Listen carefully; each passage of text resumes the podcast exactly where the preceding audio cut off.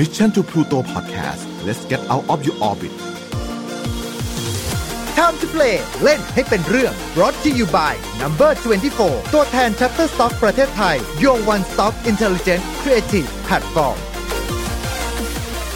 สวัสดีครับ ขอต้อนรับเข้าสู่ Time to Play เล่นให้เป็นเรื่องกันอีกครั้งกับผม นายโปจิครับ ช่วงนี้ก็หวังเป็นอย่างยิ่งนะฮะว่าทุกท่านเนี่ยคงจะหาความสุขเล็ก ๆ น้อยๆในชีวิตได้ในช่วงเวลาที่มันยากลำบากแบบนี้นะครับ ไม่ว่าจะเป็นยังไงก็ตามเนี่ยก็อยากจะให้พอดแคสต์ของพวกเราชาวพลูโตเป็นเพื่อนคุณนะครับ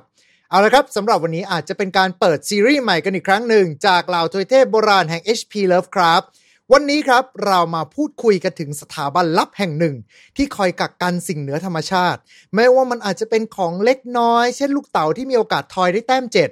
หรือรูปปั้นประหลาดที่ต้องจ้องมันห้ามกระพริบตา ไม่อย่างนั้นความตายจะมาเยือน ไปจนถึงมหันตภัยจากโลกคู่ขนานที่ทำให้โลกของเราเนี่ย ถึงจุดจบอย่างน่าสะพึงกลัว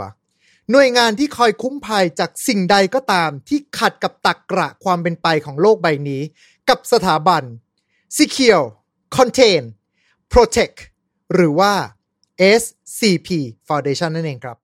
และ SCP มันคืออะไร ขอเชิญทุกท่าน ร่วมดำดิ่งกับเราได้ในวันนี้ครับ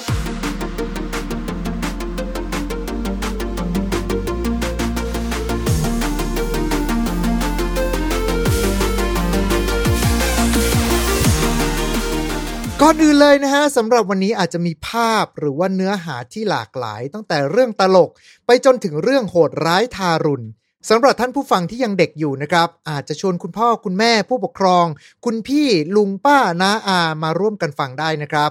เอาละครับ เรามาเริ่มกันเลยกับ SCP Foundation เชื่อครับว่า ท่านผู้ฟังหลาย ๆ ท่านเนี่ยน่าจะชื่นชอบหรือว่าติดตามเรื่องเล่าสยองขวัญจากทางเน็ตกันอยู่แล้ว ไม่ว่าจะเป็นทั้ง Creepy Pasta หรือว่าล่าสุดที่มาฮิตฮิตๆกันนั่นก็คือ กฎกติกาต่างๆ อย่างกฎการข้ามสะพาน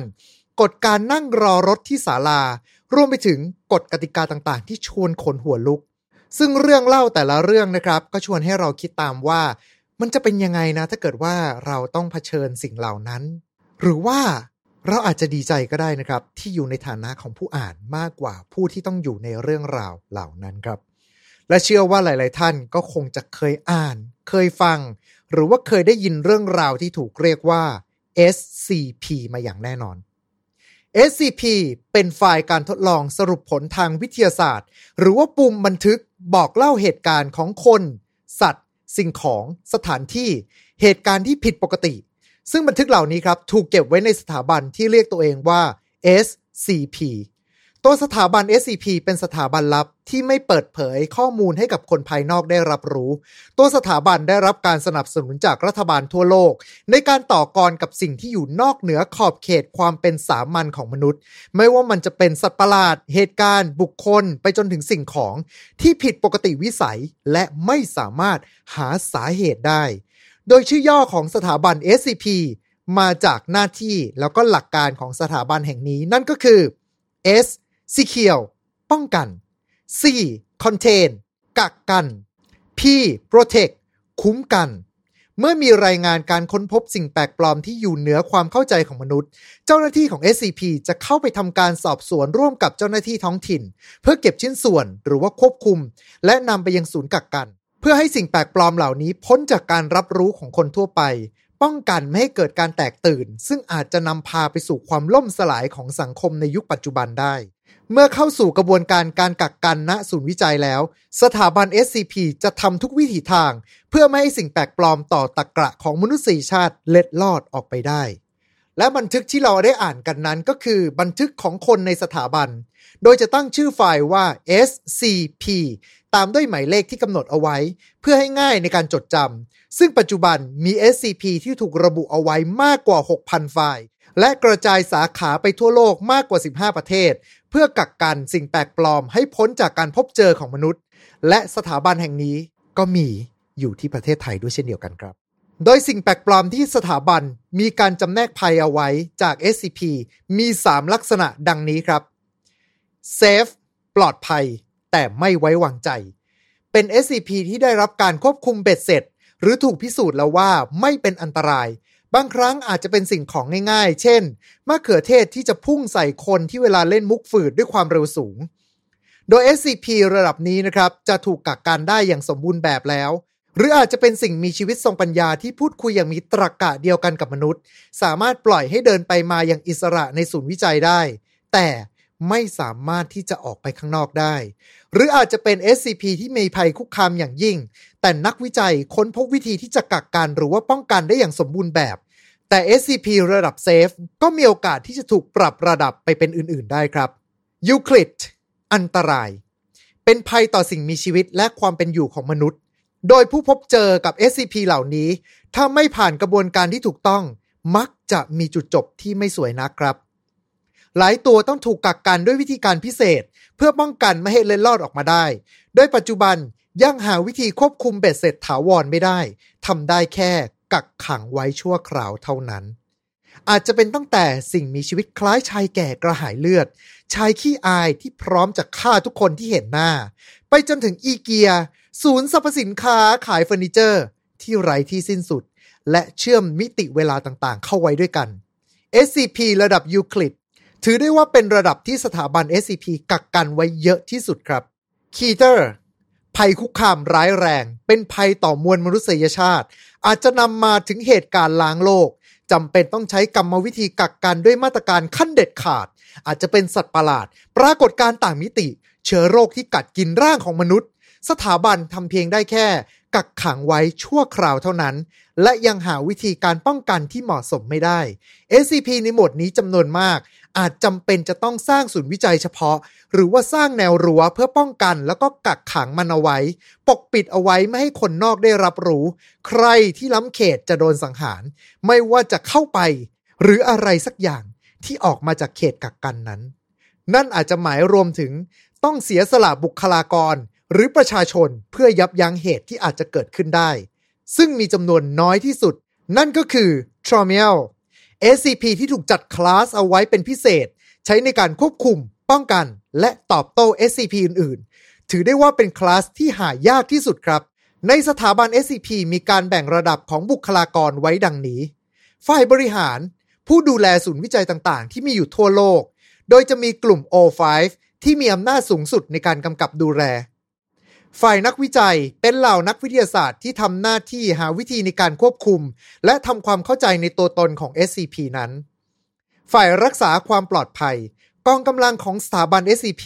เพื่อใช้ในการต่อกรควบคุม หรือว่าถ่วงเวลาในการกักกัน SCP นั้น และสุดท้าย บุคลากรคลาสดีคัดมาจากนักโทษคดีอุจจกรรมจากทั่วโลก หรือในภาวะที่จำเป็นก็อาจจะต้องใช้ประชาชนธรรมดา ไม่ว่าจะผ่านการชักจูงด้วยผลประโยชน์ หรือว่าบังคับ ถือได้ว่าเป็นทรัพยากรมนุษย์ที่ทาง SCP จะใช้ในการทดลองกับตัว SCP โดยตรง ไม่ว่าจะเป็นการทำความสะอาด การสื่อสาร การทดสอบบางอย่าง โดยคลาสดีเหล่านี้นะครับ จะถือว่าเป็นทรัพยากรใช้แล้วทิ้ง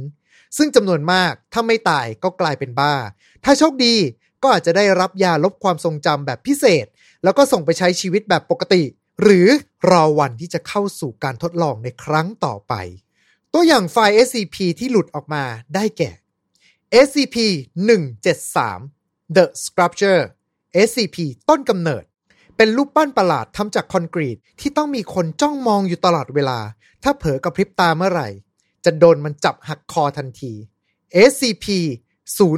087 บันไดวนไร้ก้นบึง้ง ที่จะมีปรากฏการณ์เหนือธรรมชาติเกิดขึ้นระหว่างทาง ทั้งเสียงที่ลอยมาจากไกลๆ และใบหน้าที่คอยจ้องมองมาจากเงามืด SCP 294 เครื่องกดน้ำที่สามารถกดอะไรออกมาก็ได้ ตั้งแต่เครื่องดื่มปกติ โค้กกาแฟ ชา ไปจนถึงของเหลวของสิ่งมีชีวิต SCP 682 กิ้งก่ายักษ์ที่ไม่มีวันตาย ไม่ว่าจะทำอย่างไรก็ตามทำได้แค่กักขังมันเอาไว้ชั่วคราวเท่านั้น SCP 2000 เครื่องจักรประหลาดที่สามารถสร้างอารยธรรมมนุษย์ให้กลับมาได้อีกครั้งหนึ่งประหนึ่งเหมือนกับไม่เคยมีอะไรเกิดขึ้นมาก่อน ปัจจุบันถูกใช้งานไปแล้ว 5 ครั้ง และ SCP ที่เลวร้ายที่สุดในไฟล์ของสถาบัน SCP นั่นก็คือ SCP-231 เป็นผู้หญิงอายุตั้งแต่ ถึงจำนวนทั้งหมด 7 คน ที่ตั้งคันจากพิธีกรรมของลัทธิบูชาเทพนอกรีดที่ถูกเรียกว่า Scarlet King ระหว่างการช่วยเหลือ1ใน7เสียชีวิตจากการต่อสู้ของเจ้าหน้าที่ทำให้เกิด โดยมีผู้เสียชีวิตจากเหตุการณ์นั้น คน ระหว่างการดูแลของสถาบันที่พยายามจะยับยั้งการตั้งครรภ์ทำให้หนึ่งใน SCP-231 เสียชีวิต และเด็กที่เกิดออกมากลายมาเป็น SCP ซึ่งถือได้ว่าเป็นภัยคุกคามระดับคีเตอร์ จากกระบวนการการควบคุมและกักกันพิเศษ SCP-231 จำนวน 7 คน ปัจจุบันเหลือชีวิตรอดแค่คนเดียวเท่านั้น โดยเจ้าหน้าที่พิเศษต้องทำการ และ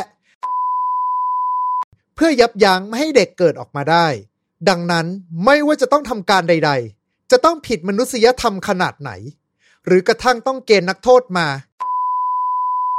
ก็ถือได้ว่าเป็นเรื่องที่ไม่สามารถหลีกเลี่ยงได้ ถ้าเกิดว่าได้ยินเสียงปี๊บตะกี้นี้ขณะที่กำลังเล่านะครับ ก็อย่าเพิ่งตกใจไปครับ เพราะว่าข้อมูลในไฟล์นี้ถือได้ว่าเป็นข้อมูลปกปิด และนี่แหละครับ ก็คือ SCP หน่วยงานลับที่รัฐบาลทั้งโลก ร่วมกันปกปิด เพื่อป้องกัน กักกัน คุ้มกัน ภัยธรรมชาติ และสิ่งที่อยู่นอกเหนือขอบเขตการรับรู้ของเรา ปัจจุบันมีการกระจายสาขาในการกักกันสิ่งนอกขอบเขตไปทั่วโลก และหวังเป็นอย่างยิ่ง ด้วยใจเห็นแก่ตัวว่า วันหนึ่ง ภัยเหล่านี้มันจะไม่หลุดรอดออกมา กระทบความเป็นอยู่ของพวกเราแหมมาสักขนาดนี้นะครับแต่ว่า SCP เนี่ยมันคืออะไรกันแน่ใช่ไหมฮะ คือที่เล่ามาทั้งหมดตะกี้ครับ มันคือนิยายครับ เพราะว่า SCP ที่แท้จริงแล้วเนี่ย มันคือสังคมของชาวเล่าเรื่องทางเน็ต โดยจะมีเว็บไซต์หลักอยู่ที่ scp-wiki.wikidot.com ครับ ซึ่งเป็นแหล่งรวมเรื่องสั้น แนว sci-fi horror ตำนานเมืองทั้งหลาย ที่คนทั่วโลกนะครับ ต่างส่งเรื่องมาบรรจุไว้เป็น SCP กัน จุดเริ่มต้นครับ มันเริ่มต้นในปี 2007 ฮะ คือมีเรื่องเล่าของ SCP 173 โพสต์ที่บอร์ด 4chan โดยผู้ใช้นิรนามครับ ด้วยกรรมวิธีในการเล่าเรื่องทำให้เป็นแรงบันดาลใจให้กับชาวเน็ตจำนวนมาก จนมีชาวเน็ตเริ่มสร้างเรื่องราวในสไตล์เดียวกันขึ้นมากระจายอยู่ทั่วไปตามบอร์ดต่างๆ จนกระทั่งในปี 2008 เกิดเป็นเว็บไซต์รวบรวมไฟล์ SCP ขึ้นมา และเกิดเป็นแฟ้มรายงานการทดลอง โดยรูปแบบการเล่าเรื่องจะมีดังนี้ครับ รูปประกอบ คืออาจจะเป็นรูปอะไรก็ได้ฮะ หลายครั้งเนี่ยมาจากรูปมือถือความละเอียดต่ำด้วยซ้ำแต่ว่านั่นเนี่ยยิ่งทำให้เรื่องราวดูเป็นจริงมากกว่าการใช้ CG หรือว่าภาพที่ถูกวาดขึ้นมาจากนั้นครับจะเป็นชื่อแล้วก็รหัสของ SCP ที่ตั้งเอาไว้ เพื่อบ่งบอกว่าสถาบัน SCP เรียกสิ่งนี้ว่าอะไร มันจะยิ่งทำให้เราเกิดความสงสัยที่จะคลิกเข้าไปอ่านว่าทำไมสิ่งแปลกปลอมนี้ถึงถูกตั้งชื่ออย่างนั้นวะเนี่ย และหลังจากนั้นครับ นี่ก็คือเสน่ห์ของ SCP แล้วครับ เพราะว่าการเล่าเรื่องเนี่ยมันจะเริ่มจากวิธีกักกัน บอกเล่าถึงกรรมวิธีต่างๆ ที่จะใช้เพื่อป้องกัน กักกัน คุ้มกัน ไม่ให้ SCP เหล่านี้เล็ดรอดออกมาได้ ไม่ว่าจะเป็นทั้งรูปแบบของห้องขังหรือว่าแดนกักกันกฎระเบียบการเข้าถึง SCP กรรมวิธีกักกันพิเศษ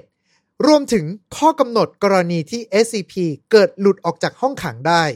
หลังจากที่เราเห็นภาพ รู้ชื่อ และวิธีการกักกัน SCP แล้ว มันยิ่งทำให้เรารู้สึกสงสัยเข้าไปใหญ่ครับว่า สิ่งที่อยู่ในแฟ้ม SCP อันเนี้ยมันคือตัวอะไรกันแน่ หลังจากนั้นมันจะเข้าสู่ช่วงของ description อธิบายคุณลักษณะและสิ่งที่มันทำได้ อาจจะเป็นตั้งแต่ตุ๊กตาหมี ก้อนได้ไหมพรมที่ขยับได้ เด็กสาวที่ดวงตาดำคลับ เทวดาหกปีกที่ถือดาบลุกเป็นไฟ ไปจนถึงสถานที่อย่างศูนย์วิจัยที่ไม่มีตัวตนอยู่ในมิตินี้